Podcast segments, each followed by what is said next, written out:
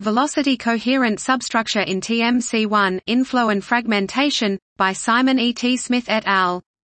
Filamentary structures have been found nearly ubiquitously in molecular clouds and yet their formation and evolution is still poorly understood. We examine a segment of Taurus molecular cloud 1 TMC1 that appears as a single, narrow filament in continuum emission from dust.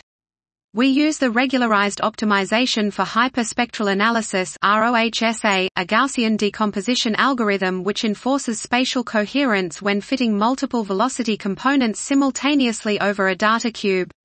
We analyze HC5N 928 line emission as part of the Green Bank Ammonia Survey gas and identify three velocity coherent components with ROHSA. The two brightest components extend the length of the filament, while the third component is fainter and clumpier.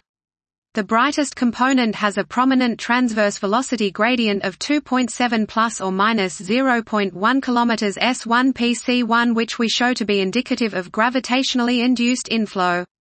In the second component we identify regularly spaced emission peaks along its length. We show that the local minima between pairs of adjacent HC5N peaks line up closely with submillimeter continuum emission peaks, which we argue is evidence for fragmentation along the spine of TMC1. While coherent velocity components have been described as separate physical structures in other star-forming filaments, we argue that the two bright components identified in HC5N emission in TMC1 are tracing two layers in one filament, a lower density outer layer whose material is flowing under gravity towards the higher density inner layer of the filament.